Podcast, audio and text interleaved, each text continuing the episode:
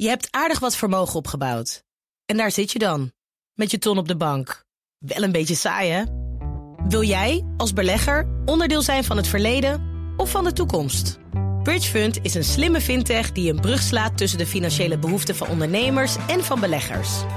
Dus wie belegt bij Bridgefund krijgt niet alleen een mooie vaste rente, maar brengt ook ondernemers in beweging.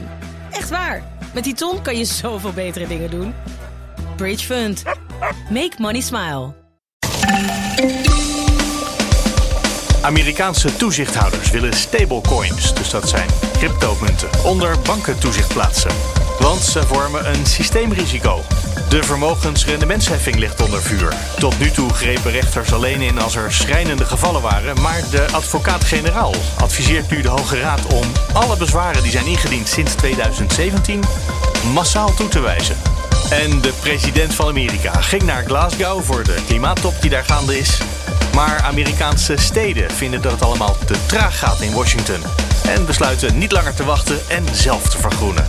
Inmiddels zijn er 46 plekken waar 100% duurzame energie geleverd wordt. Dit is Nieuwsroom, de dagelijkse podcast van het Financiële Dagblad en BNR Nieuwsradio. Met het nieuws verteld door de journalisten zelf. Ik ben Mark Beekhuis en het is vandaag woensdag 3 november. Hallo, Ben Brasser van het Financieel Dagblad. Hey Mark. We gaan het weer eens hebben over cryptovaluta. En in het bijzonder de stablecoins. Nou, jargon gaan we zo uitleggen. Maar de essentie is dat Amerikaanse toezichthouders hebben besloten dat ze daar toezicht op willen gaan houden. Op het ogenblik nog het Wilde Westen. Maar daar komt dus een einde aan. Ja, want die, die stablecoins eh, die, die zijn in korte tijd eh, enorm gegroeid. Dat is nu een markt van, uh, van ruim 130 miljard. En die toezichthouders die, die zien dat nu als een systeemrisico. die, die stablecoins, dat, dat moet je een beetje zien als het ruilmiddel van, de, van de cryptowereld. Um, die hebben altijd een koers van 1 dollar. En uh, dat, die, die, die stablecoins, dat werkt gewoon makkelijker om, om dan uh, daarmee in crypto's te handelen. Maar wacht uh, even, dus je hebt een, een munt die, als er veel vraag is, 1 dollar waard is. Als niemand het wil hebben, 1 dollar waard is. Dus dat is gewoon één op één.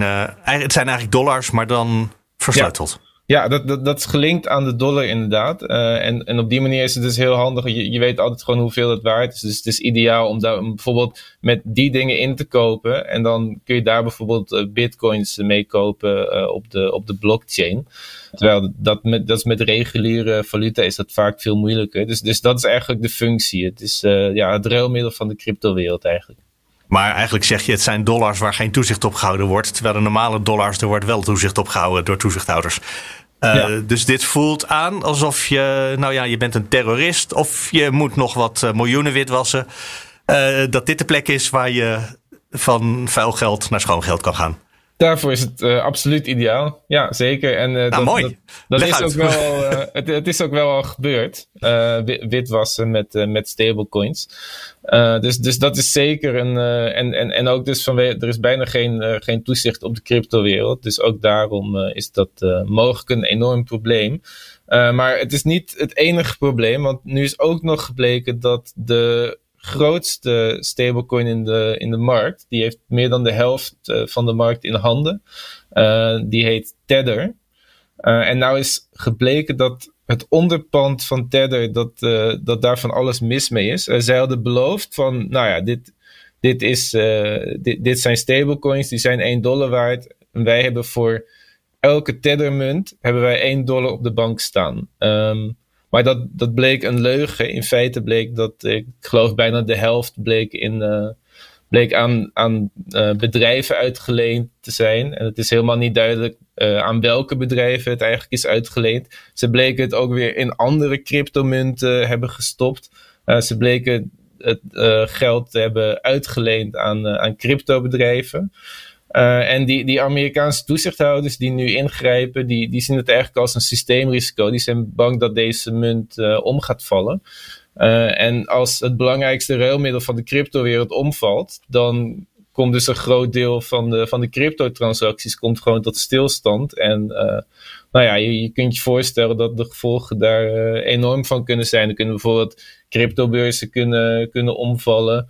De, de Bitcoin-koers kan, kan best crashen. Je, je, weet niet precies wat er allemaal gebeurt. en ze zijn ook nog bang dat het doordreunt verder in, in de financiële markten. Um, als je bijvoorbeeld dat kijkt. Gewoon het, dat de echte economie of de, de, de gewone banken er last van gaan krijgen. Ja, zeker. Uh, in ieder geval, een, een, bedrijf als Tesla heeft bijvoorbeeld heel veel bitcoins op de, op de balans staan. Dus dat, uh, dat kan zeker een probleem vormen. Maar een, een groot risico is ook de schuldenmarkt. Want Tether die heeft dus heel veel van het onderpand hebben ze in, in schuldpapier gestopt. Nou, stel nou dat die, dat die Tethermunt dat die crasht, dan zullen ze al dat geld willen gaan terughalen als je in één keer uh, uh, heel veel geld wilt terughalen, uh, dan overstroomt die, die markt voor het schuldpapier. En dan, dan krijg je dus bodemprijzen, zeg maar. En wat je dan ziet is dat bijvoorbeeld grote banken die ook op die markt actief zijn, die daar ook geld lenen, die kunnen daardoor in de problemen komen. Bedrijven die, die geld willen lenen op die markt, die, die kunnen daardoor in de problemen komen. Dus op die manier zien toezichthouders een systeemrisico en kan het dus ook uh, doordreunen in de, buiten de cryptowereld. Ja, het klonk eigenlijk zo, uh, zo veilig en zo stabiel, uh, zo'n stablecoin. Hè? In vergelijking bijvoorbeeld met die bitcoin waarvan je geen idee hebt of die morgen een tiende waard is of duizend keer zoveel. Dat kan, nou, dat is misschien wat overdreven, maar dat kan allebei in theorie. Maar dit is gewoon, het is een dollar en, en de belofte is dat er een dollar op de rekening als achterpand, als onderpand staat. Maar ja, het zijn natuurlijk allemaal criminelen, hè? die mensen die met crypto bezig zijn. Oh, nu gaan we mailtjes krijgen. Maar dat, dat, is natuurlijk wel, als er geen toezicht is, is dat het een beetje uitlokken. Je moet misschien verwachten dat er ook uh, dat er veel dingen misgaan in, in die wereld.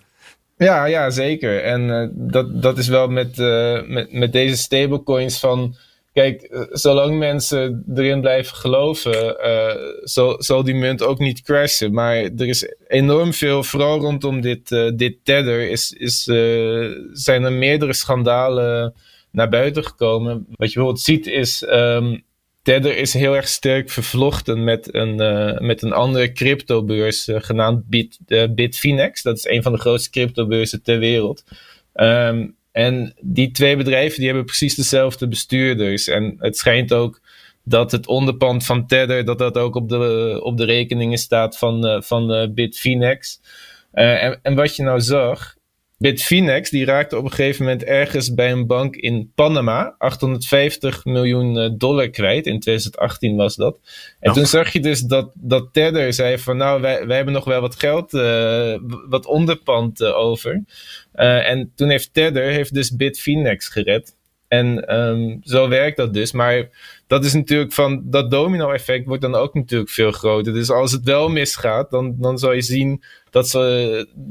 Kijk, als ze elkaar redden, dan zullen ze elkaar mogelijk ook meenemen in hun val, zeg maar. Dus, ja. Um, ja Jij zei net, mensen hebben nog wel vertrouwen in dat tether. Maar hoe kan je dat zien? Want normaal zou je denken, de koers eh, houdt stand. Maar ja, de koers is gewoon 1 dollar, want dat is de definitie. Dus uh, waar zie je aan dat, het, uh, dat mensen er nog wel, wel uh, vertrouwen in hebben? Ja, die munt is razend populair. En dat is dus ook waarom. waarom dus wordt veel, hij wordt veel gekocht. Ja, want, want toezichthouders die zijn nu dus, uh, vooral de laatste maanden, zijn ze enorm bezorgd geworden. En dat, dat heeft dus mee te maken dat um, Tether heeft nu meer dan 70 miljard munten in omloop. En dat, dat, dat zegt misschien niet meteen heel veel, denk je. Maar je moet bedenken dat twee derde van die munten zijn uh, dit jaar geslagen. Dus uh, het marktaandeel van Tether is alleen dit jaar al is verdrievoudigd. Dus, dus dat zegt iets over de populariteit uh, ja. van Tether. Het wordt enorm veel gebruikt. Um, en het wordt nu ook gewoon een, een, een serieuze macht in de markt, zeg maar. Waar toezichthouders zich enorm zorgen over eh, beginnen te maken. Kunnen toezichthouders eigenlijk iets met zo'n uh, met zo'n crypto-munt? Want het is natuurlijk allemaal decentraal, of, of in het geval van de stablecoin misschien niet. Ja, het probleem is vooral wetgeving. Wat je in ieder geval in Europa ziet, is uh, dat ze, ze zijn wel aan, het, uh, aan, een, aan een wet aan het werken, maar zoiets duurt jaren. Um, en in Amerika maakten ze zich nu dus zoveel zorgen dat ze hebben gezegd: we willen nu ingrijpen. Nou ja, er lag daar een al een wet voor. En, en een aantal belangrijke toezichthouders die hebben nu gezegd van we willen dat dat nu door het congres gaat. En anders dan uh, gaan we via andere wegen uh, gaan we het zelf doen. Uh, dus het, het kan zeker. Alleen op dit moment is er gewoon nauwelijks toezicht. Omdat ja, daar moet gewoon eerst wetgeving voor komen. Maar als, um, als deze wet komt, als, dan um, moeten stablecoins zich mogelijk gaan houden aan dezelfde regels als banken. Dus dat wordt dan heel erg streng. Dan moet het ook verzekerd worden. Dan krijg je ook het deposito garantiestelsel. Dan moeten stablecoins mogelijk ook um, het, het, het witwassen gaan, gaan controleren. Iets wat banken al ontzettend veel geld kost. Dus er leek nu echt wat te gaan gebeuren. En dat, dat kan voor bepaalde stablecoins zoals Tether, die zich niet altijd even goed aan de regels houden, kan dat uh, wel een enorme probleem gaan vormen. Ja, daar kunnen bedrijven van omvallen als ze ineens een heel ander businessmodel blijken te voeren. Te voeren. Ja, zeker. En het, waar ik zelf het meest naar uitkijk, is dat Tether eindelijk de boeken moet gaan openen. Want het gaat dus al jaren over dat onderpand van Tether. Van waar hebben ze nou al die dollars uh, eigenlijk ingestopt? Dat willen ze nog steeds niet zeggen. Ze hadden een of andere accountant op de Cayman-eilanden hadden ze ingehuurd. Een uh, berucht belastingparadijs. En die zei van ja, het zit allemaal goed, het is allemaal gedekt. En, al gelukkig. Ja, alleen het is onduidelijk waar dat geld nou allemaal zit. Het geld bestaat nog wel, blijkbaar, maar aan welke bedrijven dat nou is, uh, is uitgeleend, dat is totaal onduidelijk. En um, als deze wet er komt, dan uh, moeten ze dat uh, allemaal ook gaan openbaren. Dus daar ben ik wel heel benieuwd naar. Tim Brasser, dankjewel. Alsjeblieft. Hallo, Laurens Berendsen. Goedemorgen, Mark. We gaan het hebben over de belasting op spaargeld. En trouwens ook wel belasting op uh, beleggingen. En daar is al heel lang gedoe over. En nu is er toch zomaar ineens de advocaat-generaal. die een advies schrijft en zegt. Wat de politiek ervan gedaan heeft. dat kan eigenlijk helemaal niet. Rechters, grijp maar in. Zeg ik dat goed genoeg? Ja, dat, dat, dat zeg je precies goed. Er is inderdaad al heel lang gedoe over. En in 2017 is dat systeem van hoe we spaargeld en ook andere beleggingen belasten, dat, dat is veranderd. En um, daarbij heeft de regering ook gezegd van nou ja, op spaargeld krijg je maar een heel klein rendement. Dus daar gaan we ook maar uh, van een heel klein rendement uit. Maar tegelijkertijd heeft, uh, heeft de regering ook gezegd, we gaan er ook vanuit uh, dat je een bepaald deel van, het, van je vermogen hebt belegd. En over dat deel rekenen we een hoog rendement en moet je dus veel belasting betalen. Ja, want ik dacht dat het opgelost was toen dat percentage voor het spaargeld kwam. Toen zeiden ze nou voortaan denken we dat u geen 4% rendement maakt, maar 0,03. Toch ja, dat zit in de buurt van wat mijn bankrekening oplevert. Nee, dat kan. Dat, dat, is heel weinig. Ja, ja. En, en, en uh, dat, voor spaargeld geldt dat ook. Maar als, stel dat jij 50.000 euro hebt die, uh, die belastbaar is in box 3, dus als vermogen. Dan gaat de regering ervan uit, of de Belastingdienst moet ik zeggen, er gaat ervan uit dat een derde uh, belegd is in, in, in, andere zaken dan uh, dat het op de bankrekening staat. En voor dat belegde vermogen wordt dan uitgegaan van een rendement van iets meer dan 5%. Dus als, als jij in werkelijkheid gewoon al je geld op de bank hebt staan, wordt er toch nog steeds vanuit gegaan. Nou, een derde, daar heb je een veel hoger rendement op. En uh, daar moet je dus ook veel meer belasting over betalen.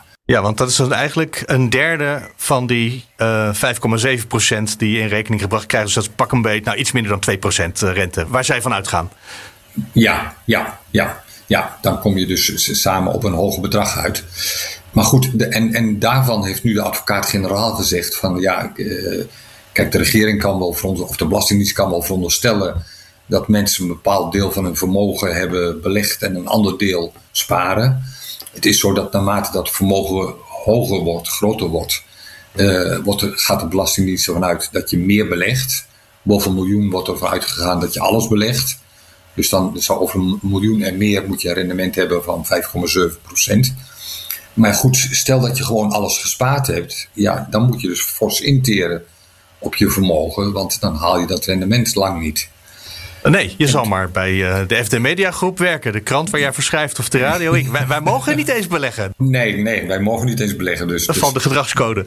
Ja, ja nee, dan zouden wij inderdaad uh, een soort uitzondering moeten bedingen bij onze werkgever. Maar goed, dat, dat ziet ja, er nou hebben we misschien allebei geen miljoen op de rekening. Maar uh, nee, stel dus je dat, voor. Dat, dat, scheelt dan weer. Maar, nee, maar goed, het, het, het, leidt wel tot de situatie, nog steeds tot de situatie dat mensen die ja, die, die, die, hun geld veilig denken te hebben opgeborgen bij een bank. En die daar nu op dit moment niks geen rente over krijgen. Toch nog steeds uh, ja, veel relevant of uh, relatief veel belasting moeten betalen. Vanwege dat idee van uh, je hebt een deel belegd.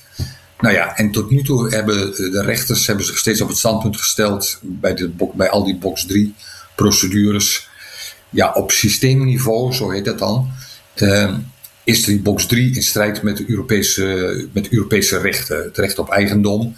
En het nieuwe systeem gaat ook in tegen het verbod op discriminatie. Maar rechters hebben tot nu toe steeds gezegd van ja, dat op systeemniveau, dus, dus als we het over de wetten hebben, dan moeten regering en parlement moeten dat, dat, dat, oplossen. En wij grijpen alleen maar in als, als, als, als steeds systeemfout tot hele schrijnende situaties leidt. Dus als, als, als mensen hun huis moeten verkopen of echt helemaal aan lage wal raken door de belastingaanslag. Maar wat nu het nieuwe is, is dat de advocaat-generaal heeft gezegd van, uh, nou ja, ik, ik roep uh, de Hoge Raad op om, uh, om rechters te activeren, om het maar even zo te zeggen. Ja. En, en, en, en, en, en om in te grijpen als, als mensen zich melden met, kijk eens, ik heb vier ton spaargeld op de bank staan. En de Belastingdienst doet alsof ik daarvan uh, de helft of, of drie kwart heb belegd. En op basis daarvan krijg ik mijn aanslag. Maar dat is in werkelijkheid niet zo. Uh, dat de rechter dan nu tegen de Belastingdienst gaat zeggen: Ja, sorry, Belastingdienst, maar uh, er moet een streep door die aanslag. En, uh, al die bezwaren moeten worden goedgekeurd. Al die bezwaren sinds 2017 moeten al die bezwaren dan worden goedgekeurd. Ja, dat wil zeggen als de, als de Hoge Raad het overneemt, hè? Want dat als is de Hoge Raad het overneemt. Ja, nee, dat is, dat is natuurlijk heel relevant. De advocaat-generaal geeft een advies en de Hoge Raad moet dan beslissen uiteindelijk. Dat lijkt mij heel rot voor het ministerie van Financiën. Ja, dat is zeker. Zeker als de Hoge Raad dit gaat overnemen, dan, um, ja, dan is dat financieel een flinke streep door de rekening. En, en ja, dat zal ook een hoop extra werk nog weer opleveren om uh, dus alle aanslagen in box 3, zeker alle aanslagen waar tegen bezwaar is gemaakt. En nou, er wordt eigenlijk wel van uitgegaan dat het voor alle aanslagen in box 3 gaat gelden. Um, dat die opnieuw moeten worden, uh, de deur uit moeten worden gedaan. En dan op basis van de werkelijke vermogensmix, zoals dat dan heet. Dus op basis van hoeveel heb ik gespaard, hoeveel heb ik belegd. Ja, want dat weten ze natuurlijk wel gewoon bij de Belastingdienst, toch? Uh, want je, ik krijg, elk jaar krijg ik uh, ja. een vooringevuld formulier waarop al staat ja. hoeveel er op mijn bankrekening stond. Ja, ja dat, dat, is ook een van de argumenten.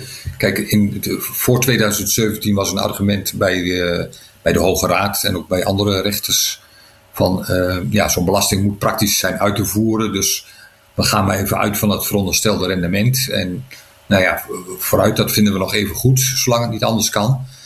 Maar nu zegt de advocaat-generaal inderdaad heel duidelijk van... Uh, nou, als je weet als, als fiscus, dit is het totale vermogen... dan weet je ook hoeveel er belegd is. Want ja. het geld wat op de spaarrekening of anderszins op de bank staat... ja, dat leveren de banken ieder jaar aan. Dus dat kun je gewoon van het totale vermogen aftrekken. En dan heb je gewoon de de werkelijke, de reële vermogensmix. Het is een sommetje dat wij nog wel zouden kunnen doen. Dat moeten de computers van de Belastingdienst zou kunnen. Die, die moeten dat ook zeker kunnen. Ja, ja. dat is zeker zo. Ja, ja. Uh, wat gaat het ministerie van Financiën doen? Nou ja, die gaan nu eerst afwachten wat de Hoge Raad gaat beslissen. Oh, die, die, die willen natuurlijk niet op de zaken vooruitlopen. Nee, Kortom, nee, dit vinden ze heel vervelend en is moeilijk om over na te denken nu. Ze zeggen altijd van, uh, ja, we moeten, we moeten de uitspraak nog bestuderen en we lopen ook niet vooruit op de uitspraak van de Hoge Raad. Maar ik denk dat daar wordt inmiddels natuurlijk wel gerekend en gekeken van, ja, wat gaat dit betekenen?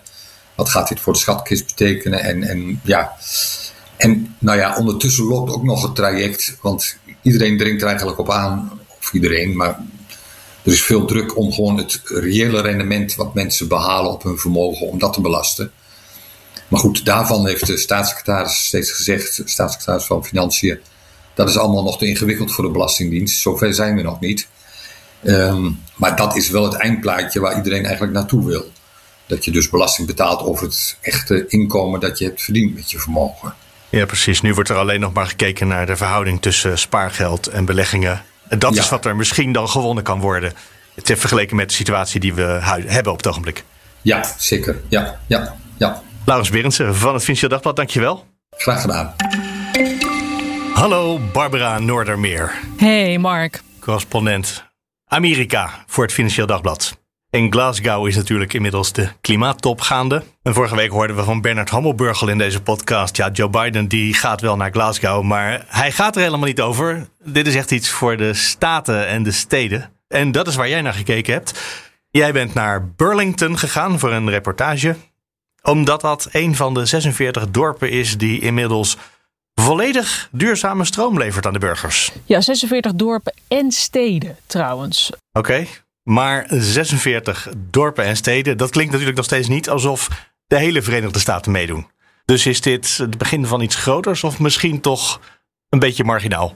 Nee, dat is een goed begin. Want er zijn nog veel meer gemeentes en overigens ook volledige staten die bezig zijn met het implementeren van duurzame stroom. Die draaien nog niet uh, volledig op renewables, zoals dat hier zo mooi heet. Maar die hebben wel een uh, doelstelling voor 2030 of 2035.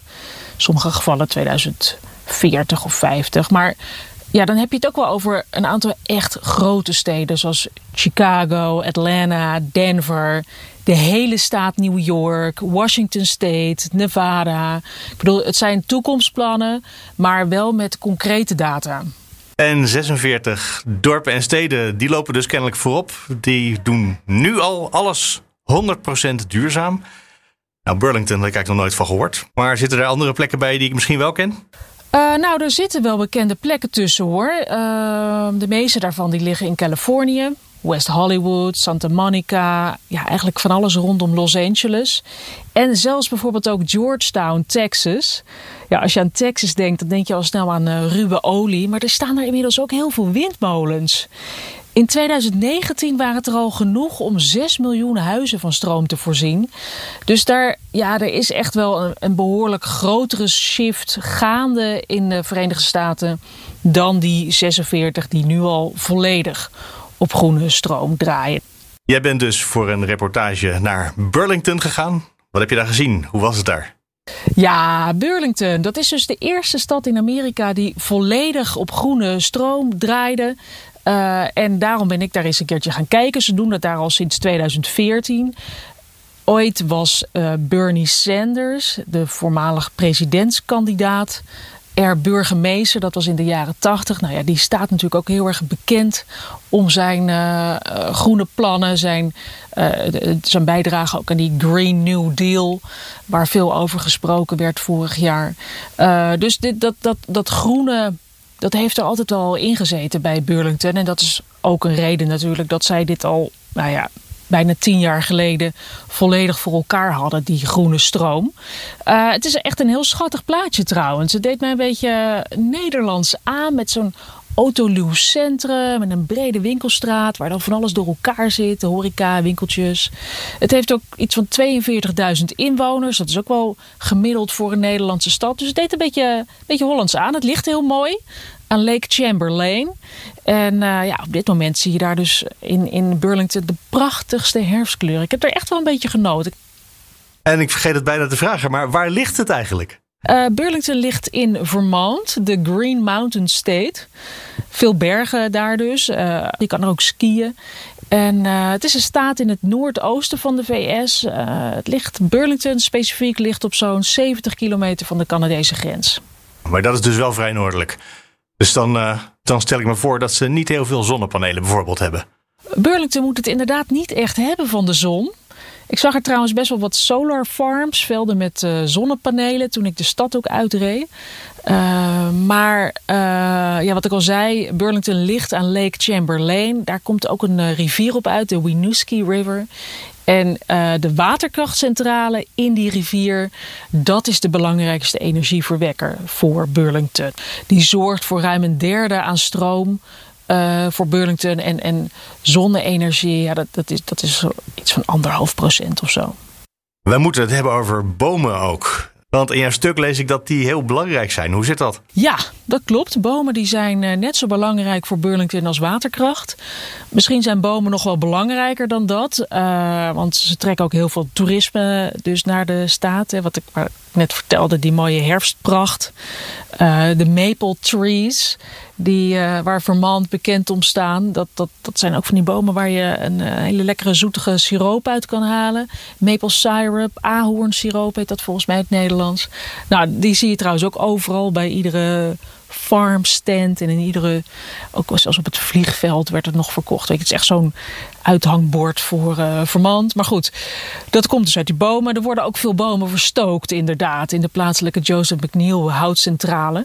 En daar is wel ook wel wat uh, kritiek op hoor. Want ja, met die houtstook gaat natuurlijk ook veel warmte verloren. Uh, dus hoe duurzaam is dat nou werkelijk? Maar men is bezig die centrale te vernieuwen. Met het idee dat die warmte dan ook uh, kan worden opgevangen, zodat die ook kan weer opnieuw kan worden omgezet in energie. En ik pak er nog even een citaat bij uit jouw artikel, wat ik echt wel heel mooi vind.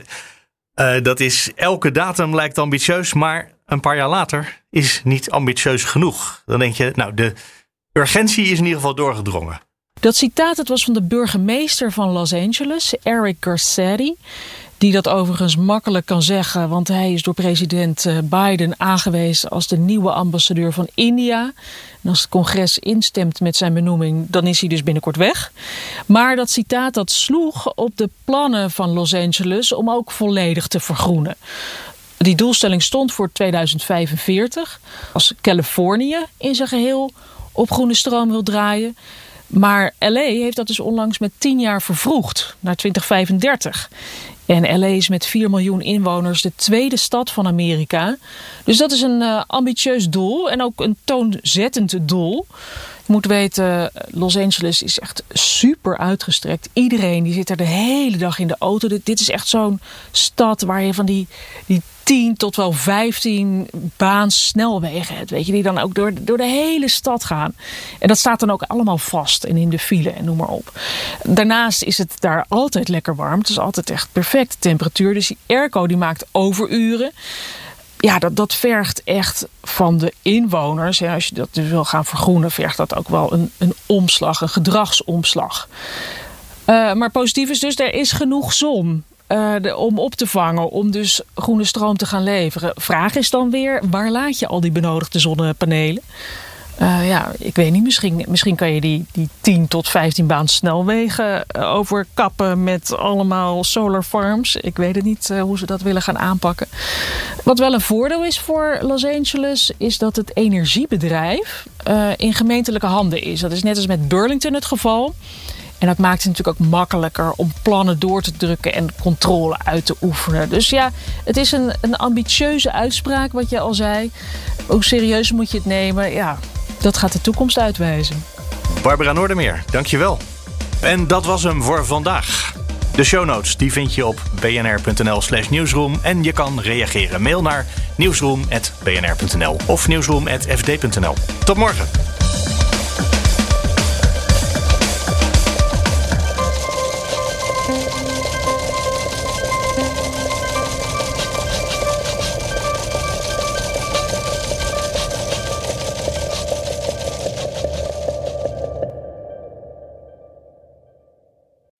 Aardig wat vermogen opgebouwd.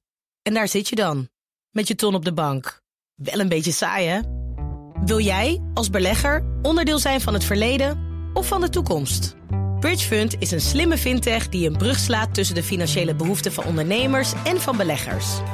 Dus wie belegt bij Bridgefund krijgt niet alleen een mooie vaste rente, maar brengt ook ondernemers in beweging. Echt waar, met die ton kan je zoveel betere dingen doen. Bridgefund. Make money smile.